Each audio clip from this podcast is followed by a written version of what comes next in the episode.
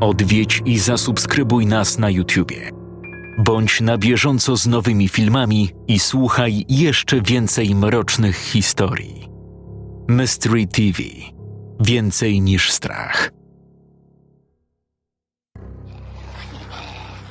O kurwa, stary. Za późno na cokolwiek. Spierdalamy. Przemek, słyszysz mnie? Musimy stąd uciekać. Stojący niczym posąg Przemek nagle wybudził się z letargu. Cała grupa nieumarłych przed chwilą zwróciła głowy w ich stronę. Gdy tylko zarażeni zorientowali się, że na końcu zaułka stoi podwójna porcja świeżego mięsa, natychmiast biegiem puścili się przed siebie, chcąc jak najszybciej dopaść potencjalną zdobycz. Mikołaj i Przemek odwrócili się, ruszając wzdłuż ściany bram garażowych. Na końcu znajdowało się ogrodzenie, które oddzielało teren jednej spółdzielni mieszkaniowej od drugiej. Pędzili na złamanie karku, chcąc nie oglądać się za siebie. Lecz było to zdecydowanie silniejsze od nich. Obracali głowy, chcąc zobaczyć, ilu łowców ściągnęli sobie na kark. Łowcami określali tych nieumarłych, którzy byli niemalże w pełni sprawni fizycznie. Byli to głównie mężczyźni w przedziale wiekowym od 20 do 40 lat. Silni, wysportowani, przede wszystkim cholernie szybcy. Biegli niemalże z prędkością normalnego, zdrowego dorosłego. Dlatego ucieczka przed nimi była zdecydowanym wyzwaniem w porównaniu do innych zarażonych, którzy w najlepszym wypadku zdobywali się na powolny trucht. Gdy Przemek odwrócił się za siebie, dostrzegł kilku łowców, którzy wiedli prym w tej gonitwie i sporo wyprzedzili liczną grupę nieumarłych. Biegli warcząc i krzycząc. To było dodatkowe utrudnienie, ponieważ krzyk mógł zwabić kolejnych zarażonych, którzy, dajmy na to, mogą skrywać się za ogrodzeniem. Ilu ich jest? Nie wiem, może dziesięciu, może piętnastu. Zaraz dobiegniemy do ogrodzenia. Nie widzę tam żadnej furtki, więc trzeba będzie przeskoczyć. Przeskoczyć? Kurwa, nie jestem komandosem. Jak mam przeskoczyć w biegu przez tę pieprzoną furtkę? Musisz. Po prostu musisz. Grupa łowców coraz bardziej skracała dystans. Ich bieg przeistoczył się niemalże w sprint. Przemek powoli zaczął odczuwać skutki nadużywania tytoniu i zbyt częstego stołowania się w McDonaldzie, w czasach, kiedy McDonald jeszcze istniał. Teraz pozostały tylko wspomnienia. Lecz w latach świetności dwa podwójne zestawy powiększone dla Przemka były bułką z masłem. Ale nie myślcie sobie, że był jakoś wybitnie otyły. Broń Boże. Nie był szczupakiem, ale na pewno jego BMI lekko wykraczało poza normę. Łowcy biegli coraz szybciej, ale równie dobrze to Przemek mógł biec wolniej. W końcu oni, ludzie, jeszcze odczuwali skutki zmęczenia, wysiłku i przeciążenia. Zarażeni nie, nie odczuwali bólu, zmęczenia. Byli tylko zbiorem neuronów, które zarządzały kawałkami mięsa w postaci rąk i nóg. Tym w istocie byli kupą mięsa. Lecz to wcale nie oznaczało, że można było ich lekceważyć. Wręcz przeciwnie. Bowiem ta kupa mięsa w kilka sekund potrafiła zabić, rozszarpując na kawałki. Jeśli rozszarpie cię cała horda, masz szczęście – Najprawdopodobniej zjedzą twój mózg i wszelkie narządy wewnętrzne. Ale módl się, aby nigdy nie zostać tylko ugryzionym. Gdyby teraz jeden z nich dopadł Przemka, a Mikołaj zechciałby go uratować, wkrótce wyhodowałby sobie własnego zombie. Dlatego lepiej byłoby, gdyby zostawił go im na pożarcie. Taką mieli też między sobą umowę. Nie ratujemy dupy drugiego w razie poważnych kłopotów nie ratujemy. Zostawiamy i uciekamy. Słysząc zbliżające się okrzyki łowców, Mikołaj miał nadzieję, że nie będzie musiał wcielać ich postanowienia w życie. Uwaga! Przygotuj się! Dystans, jaki dzielił ich od ogrodzenia, wynosił teraz jakieś pięć metrów. Pokonali go w ułamku sekundy. W ostatniej chwili Przemek obrócił głowę, widząc, że jeden z łowców jest niemalże tuż za jego plecami. Przysiągł sobie, właśnie teraz, w tej konkretnej chwili, że to nie jest jego pora na śmierć. Nie da się złapać. Nie skończy jako przekąska dla tych pomyleńców. Nie teraz. Zrobił lekki przysiad.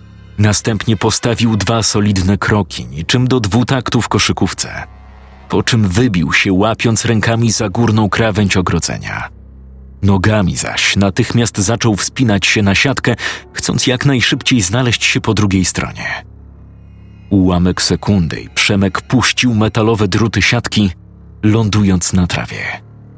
Upadł na brzuch, dlatego ręce zamortyzowały nieco upadek.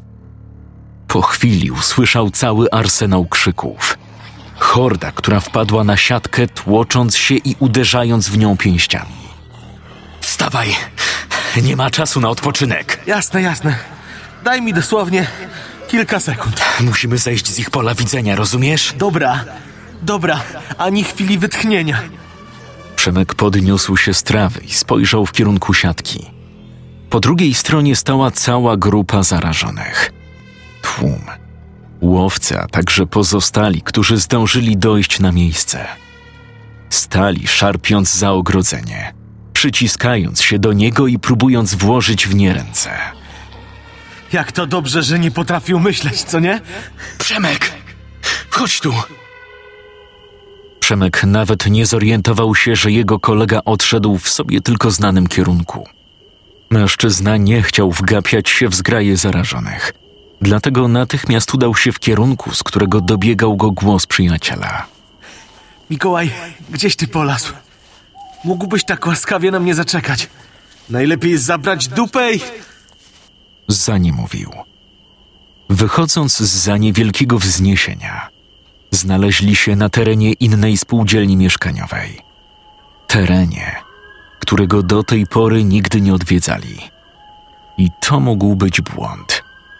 Ale najwidoczniej wszystko ma swoje odpowiednie miejsce i swój odpowiedni czas. Co? Zatkało, nie? Przemek nie odpowiedział. Uśmiechnął się od ucha do ucha, podchodząc do zaparkowanej pod wiatą Toyoty Avensis.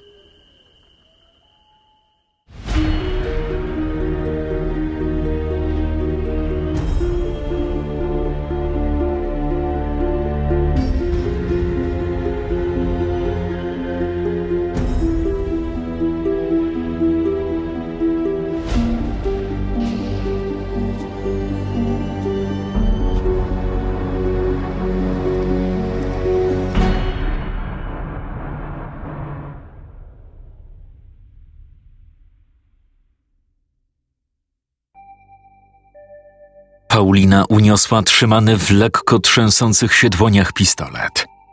Poczciwa Beretta 92. Mimo, że nie był to jej pierwszy kontakt z bronią, nadal czuła się niepewnie, trzymając go w rękach. Tak jakby sama bała się potęgi i mocy tego narzędzia. Jakby bała się, że zrobi coś źle i w ostatecznym rozrachunku nawet śmiercionośny pistolet nie uratuje jej życia. Mimo wszystko starała się. Starała się trzymać fason i dawać z siebie wszystko. Za każdym razem wkładała cały wysiłek, serce i skupienie w poprawne wycelowanie, a następnie oddanie strzału. Czasami jednak ciężko było opanować się i nie panikować, kiedy nieumarły w szybkim tempie parł prosto na ciebie. Wtedy dochodziły nerwy, stres, obawa i lęk. Ręce zaczynały się pocić i lekko drżeć, a to już gotowa recepta na porażkę i błąd. Lekkie zawahanie i kula, która pierwotnie miała rozłupać delikwentowi czaszkę, wbijała się w korę pobliskiego drzewa. Nie chciała, aby tak było i tym razem. Musiała pokazać, że jest silna, że da sobie radę, że potrafi się obronić i przede wszystkim przeżyć. Jeden zepsuty nieustannie zbliżał się w jej stronę. Szedł powoli, powłócząc nogami, wydając z siebie serię jęków i harknięć. Paulina wiedziała jednak, że nigdy nie można być pewnym tego, co zrobi zarażony. Czasami wydawali się ospali, człapiąc powolutku, by po chwili w jednej sekundzie zmienić się w agresywne, biegnące sprintem krwiożercze bestie. Dlatego tak ważne było, aby pozbyć się ich jak najszybciej. Jak najszybciej. Właśnie, Paulina. Jak najszybciej. Kolejne kroki, kolejne okrzyki. Zepsuty zaczynał powoli być znudzony tym brakiem rozwoju jakichkolwiek wydarzeń. Sam chciał zakończyć to na swoją korzyść. Dopaść dziewczynę, zatopić zęby w jej szyi, skosztować jej mięśni, ścięgien, rozerwać brzuch i zajadać się wnętrznościami. Wizja takiego końca wcale nie wpłynęła na poprawę nastroju Pauliny. Zepsuty przyspieszył, zmieniając swoje powolne kroki w zdecydowane, większe i przede wszystkim szybsze. Ręce, które do tej pory zwisały bezwładnie wzdłuż tułowia, uniósł, jakby wiedział doskonale, że schwytanie swojej ofiary to kwestia kilkunastu sekund. Dziewczyna poczuła, jak jej serce przyspiesza. Musiała zrobić to teraz. Już. Huk pistoletu poniósł się echem po okolicy. Nieumarły oberwał w bark. Poza lekkim zboczeniem z obranej przez siebie trasy, nijak go to nie powstrzymało. Nie zatrzymało. I przede wszystkim nie zabiło. Co więcej, wystrzelona z lufy kula zdawała się tylko rozwścieczyć zepsutego, który jeszcze bardziej przyspieszył kroku. Teraz niemalże truchtał, wydając z siebie kolejne okrzyki. Paulina stawiała kolejne kroki w tył, nie oglądając się za siebie. Jej wzrok cały czas skupiony był na muszce pistoletu. Zepsuty oberwał w okolice krtani, zupełnie nic sobie z tego nie robiąc. Paulina czuła, jak wzbiera w niej fala złości. Nie radzi sobie, nie daje rady, nie jest w stanie kontrolować swoich emocji. Jeśli nie mogła tego zrobić przed chwilą, teraz tym bardziej nie da rady. Ponownie wycelowała i.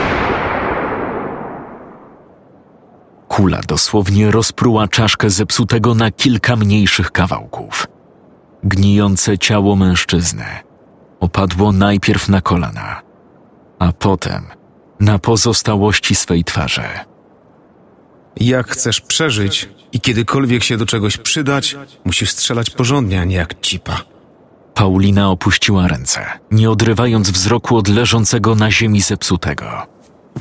Po chwili usłyszała kroki. Mężczyzna podszedł do leżącego na ziemi trupa i chwycił go za pozostałości czaszki. Następnie uniósł ją lekko do góry. Widzisz? Widzisz, co to jest? To jest rozjebany łeb. Zapamiętaj, tak wygląda głowa nieumarlaka po bliskim spotkaniu z kulą. A ty co ustrzeliłaś? Ramię, krtań? Może gdybyś miała styczność z kimś żywym, takie obrażenia mogłyby go uśmiercić, ale nie z umarlakami, rozumiesz? Im musisz wypalić prosto w łeb. Dałabym sobie radę. Aha, właśnie widziałem. Jedyne, co ci wychodziło, to marnowanie amunicji. Ja wiem, że mamy spore zapasy, ale strzelanie na oślep nawet na treningu to naprawdę dość głupie posunięcie. Nie musiałeś się wtrącać. Na pewno bym sobie poradziła. Jasne. Słuchaj, ewidentnie nie jesteś jeszcze gotowa na starcia z nieumarlakami, ale spokojnie. Nie oznacza to, że kończysz treningi. Nadal wierzę, że będą z ciebie ludzie. Jednak dopóki nie nauczysz się panować nad emocjami, nerwami, dopóki nie opanujesz posługiwania się bronią, nie wyćwiczysz idealnego, precyzyjnego celu, nie mam mowy o polowaniach. To co mam teraz robić? Dostaniesz ode mnie wiatrówkę. Taką replikę napędzaną dwutlenkiem węgla. Nie strzela prawdziwą amunicją, tylko śrutem albo kulkami. Będziesz ćwiczyć celując do tarcz. Mam nauczyć się strzelać do zepsutych, trenując pistoletem na kulki? Opanuj pistolet na kulki, to pogadamy o prawdziwym. Ale ja już strzelałam. Słuchaj, to, że kilka razy ci się udało, nie robi z ciebie mistrza strzeleckiego, rozumiesz? Dziewczyno, ocknij się. Tak naprawdę nie umiesz nic. To, że przyjechałaś z jakiegoś zapyziałego różana do Warszawy, nie czyni cię żadną superbohaterką. Naucz się. Pokaż, że jesteś ważnym elementem naszego zespołu. Udowodnij to. Jak mam udowodnić, jak nie mogę? Koniec tematu. Ćwiczysz na wiatrówce, potem pomyślimy o reszcie. A teraz idź na kuchnię i tam zrób z siebie pożytek. Mężczyzna chwycił zwłoki nieumarłego i przeciągnął je w kierunku spalarni.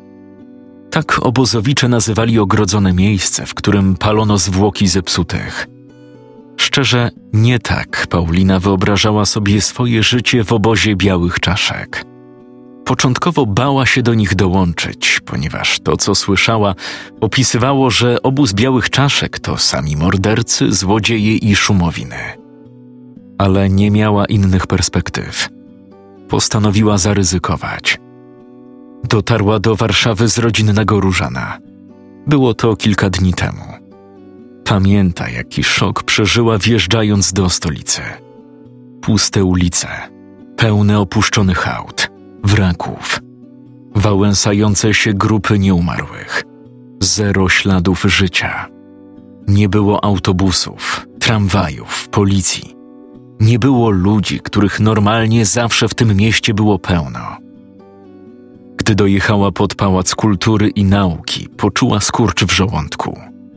Dopiero wtedy tak naprawdę uświadomiła sobie ogrom tej tragedii. Teren pałacu otoczony był metalowymi siatkami, a na zewnątrz roiło się od pułapek z drewna.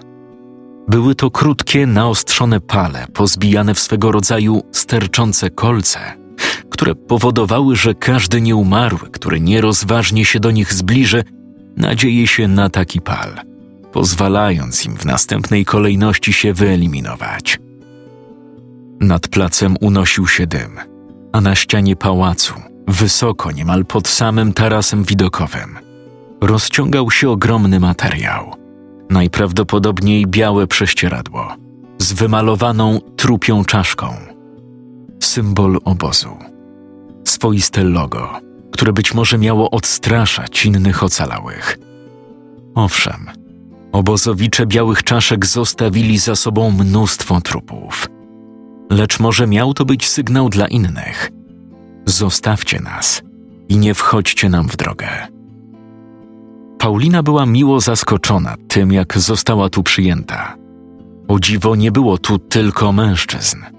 W obozie mieszkało bardzo dużo kobiet, osób starszych, a nawet dzieci. Były to normalne rodziny, które kiedyś miały swoje domy, swoje życie Udało im się przetrwać i teraz próbowali zasmakować normalności na terenie Pałacu Kultury, który od początku stał się ich fortecą. Obozem dowodził Sebastian, człowiek, o którym mieszkańcy nie chcieli zbyt wiele opowiadać, a on sam tym bardziej nie odsłaniał kart. Wiadomo było jednak, że to on tutaj rządzi. Każdy się go słucha i nikt nawet nie próbuje podważać jego decyzji. Paulina uznała, że skoro obóz funkcjonuje tu prawie rok, to rządy Sebastiana muszą się sprawdzać. Zdawała sobie również sprawę z tego, że jest nowa. Nikt nic o niej nie wie, poza tym, co sama o sobie powiedziała. Miała nadzieję, że z czasem zdobędzie zaufanie grupy i stanie się jej pełnoprawnym członkiem. Gdy odwróciła się w stronę namiotów, w których mieściła się kuchnia polowa, usłyszała Dźwięk strzałów w tym świecie nie robił na ludziach zbyt wielkiego wrażenia, jak miałoby to zapewne miejsce trzy lata temu. Jednak nie był to też dźwięk, wobec którego każdy przechodził obojętnie. Wszystkie głowy skierowały się w stronę, z której padł strzał. Paulina nie zobaczyła nic konkretnego. Spojrzała na pozostałych, którzy również starali dostrzec się cokolwiek. Kolejny strzał. Tym razem był to jasny i wyraźny sygnał. Coś się dzieje. Mężczyźni, którzy do tej pory jeszcze spokojnie zajmowali się swoimi sprawami, zerwali się na równe nogi, sięgając w kierunku trzymanych przy paskach pistoletów. Co się dzieje? Paulina nawet nie zauważyła, kiedy dowódca, bo tak mówili o Sebastianie w kuluarach pozostali obozowicze, stanął za jej plecami. Z jednej ze stojących przy ogrodzeniu wieżyczek ktoś krzyknął: Umarlaki na złotej! Kurwa! O co chodzi? Nie teraz! Paulina obserwowała, jak grupa kilkudziesięciu osób, w tym mężczyźni, a także kilka kobiet, zbiera się u szczytu schodów, trzymając w rękach różnej maści rewolwery, karabiny, karabinki i pistolety. Z tego, co krzyknął gość na wieżyczce, od strony ulicy Złotej szła jakaś grupka nieumarłych. Zapewne za moment obozowicze się z nimi rozprawią. I w tym momencie wartownik odwrócił się raz jeszcze, a na jego twarzy malował się strach. Kot czerwony! Kot czerwony! Nie wiedziała, co oznacza kod czerwony. Zauważyła jednak, że uzbrojeni obozowicze natychmiast zaczęli zajmować przeróżne pozycje od strony ulicy Złotej. Wszystko wyglądało tak, jakby było wielokrotnie ćwiczonym schematem. Nie było tutaj biegania na oślep, paniki i zamieszania. Każdy zdawał się doskonale znać swoje miejsce i zadanie. Odwróciła się i dostrzegła, że Sebastian cały czas stoi kilka kroków za jej plecami. Co oznacza kod czerwony?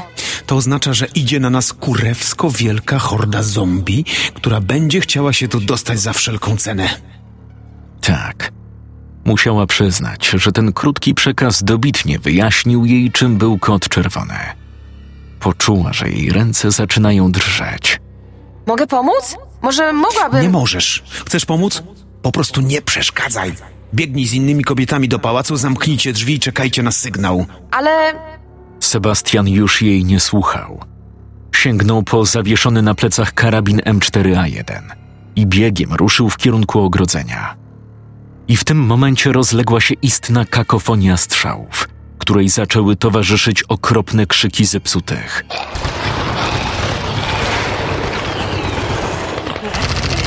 Paulina zaczęła nerwowo rozglądać się wokół siebie, zauważając grupę kobiet wbiegających po schodach. Chyba tam miała się udać, tak? Ale przecież nie może. Nie może od tak uciec i zamknąć się w środku. Nie taki był jej cel i plan. Obiecała sobie, że nie będzie dla nikogo ciężarem. Nie będzie bierną kukłą, która nic nie wnosi i tylko siedzi, chowając się, gdy nadejdzie jakaś chwila zagrożenia.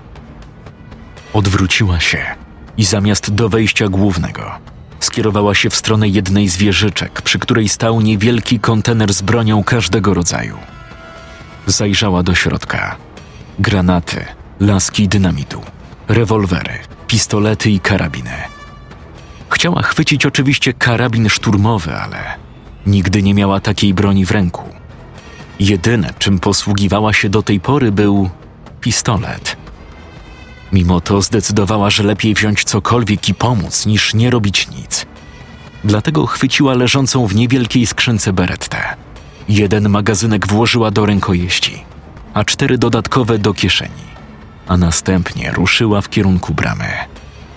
Obserwowała, jak uzbrojeni obozowicze przekładają lufy swojej broni przez niewielkie otwory siatki, a następnie ładują seriami amunicję w głowy umarlaków. Dopiero gdy zbliżyła się dostatecznie blisko, mogła przekonać się, z jak ogromną liczbą zarażonych mają do czynienia. Strzały padały z każdej strony z lewej, z prawej, z góry. Tkwiący w wieżyczkach snajperzy raz za razem roztrzaskiwali czaszki kolejnych umarlaków. Po chwili dostrzegła, jak przez ogrodzenie przelatuje kilka koktajli Mołotowa i kilka granatów. Fragmenty ciał lądowały w promieniu kilku metrów, w tym również na siatce. Część zarażonych, wychodząc z ulicy Złotej, skierowała się w prawo, jakby chcieli okrążyć obóz. Grupa uzbrojonych mężczyzn ruszyła w kierunku zachodniej siatki. Paulina dostrzegła, że wśród nich biegnie także Sebastian. Bez chwili zastanowienia ruszyła za nimi. Otwieraj bramę! Mężczyźni ruszyli w kierunku ulicy, opuszczając teren obozu. Ich celem było zapobiec dostaniu się zarażonych do środka i na tyle, na ile było to możliwe, utrzymanie ich w jak największym dystansie. Paulina obserwowała wszystko, czując się jak w nienaturalnym śnie. Jakby wszystko to, co dzieje się wokół, nie było prawdziwe. Nie była w stanie się przełamać. Nie była w stanie wymierzyć, wycelować i oddać strzału. Nagle w głowie usłyszała krzyk matki. Przeraźliwy krzyk bólu wywołany rozrywanym żywcem mięsem. Poczuła, jak do oczu napływają jej łzy. Jeden z nieumarłych dopadł stojącego najbliżej strzelca. Pozostali nie byli w stanie go uratować, ponieważ musieli radzić sobie z napierającą non-stop falą kolejnych. Mężczyzna przewrócił się, próbując walczyć ostatkiem sił. Lecz po chwili wylądował na nim kolejny, a potem jeszcze jeden zarażony. Mężczyźni strzelali, lecz zbliżająca się zgraja zombie zdawała się nie zmniejszać. Tymczasem na ulicy padali kolejni obozowicze, którzy natychmiast byli rozszarpywani przez zepsutych. Z narastającym strachem, paniką i lękiem obserwowała, jak zombie dopadają kolejnych strzelców. Jeden, drugi, trzeci, czwarty, piąty, szósty, siódmy. Ilu ich zostało? Dwóch? Trzech? Muszą wracać do środka. Nie dadzą rady ich pokonać. Jest ich za dużo. Poleciał kolejny koktajl Mołotowa, który rozbił się nieopodal. Po chwili usłyszała kolejną eksplozję granatów. Strzały nie milkły. Tymczasem Paulina zauważyła, jak jeden z mężczyzn, którego dopadł nieumarły, odgryzając mu spory fragment łydki, przystawia sobie lufę pistoletu do głowy i. Złota zasada. Jedna z wielu zasad obozu dotycząca walki. Sebastian przedstawił ją na pierwszym szkoleniu, które przeszła pierwszego dnia pobytu. Złota zasada brzmiała: Jeśli dopadnie cię nieumarlak, jeśli zatopi w tobie swoje parszywe zęby, jeśli zostaniesz ugryziona, nie licz na pomoc. Na to nie ma lekarstwa. Na to nie ma pomocy. Jest tylko jeden sposób, aby się uratować. Strzał. Ostatni strzał. Nie czekasz, aż ktoś ci pomoże. Nie liczysz na to, że ktoś wyciągnie twoją dupę, narażając siebie i innych. To jest walka. Walka o przetrwanie. Dałaś się złapać, przegrałaś. Jedyne, co możesz zrobić, by uratować siebie, to strzelić sobie w łeb. Nie licz na nic więcej. teraz. Widziała, jak jeden z mężczyzn zastosował się do złotej zasady. W tym momencie uświadomiła sobie, że na ulicy nie ma już całej grupy obozowiczów, która jeszcze przed chwilą szturmem ruszyła w obronie placu. Została tylko ona i Sebastian. Ulice zalewały ciała zarówno walczących obozowiczów, jak i zepsutych. Było ich coraz mniej, ale mimo to nadal zostało sporo trupów do zabicia. Puszczaj mnie, kurwo! Z coraz szybciej bijącym sercem obserwowała, jak zarażony z ogromną siłą napiera na Sebastiana, który całym ciałem próbuje stawiać opór, robiąc kolejne kroki w tył. Nie dał rady. Po chwili potknął się o jedno z leżących ciał, upadając na asfalt. Zarażony krzyknął przeraźliwie, zaciskając palce na szyi schwytanego mężczyzny, chcąc jak najszybciej zatopić w nim swoje zęby. Sebastian szamotał się przez chwilę, jednak najwidoczniej uścisk zepsutego był zdecydowanie zbyt mocny. Mężczyzna nie był w stanie sobie z nim poradzić. W tym momencie dostrzegła, jak dowódca, ostatkiem sił, kieruje lufę pistoletu w swoją skroń. Nie! Sebastian, nie! Odwiedź i zasubskrybuj nas na YouTubie. Bądź na bieżąco z nowymi filmami i słuchaj jeszcze więcej mrocznych historii. Mystery TV. Więcej niż strach.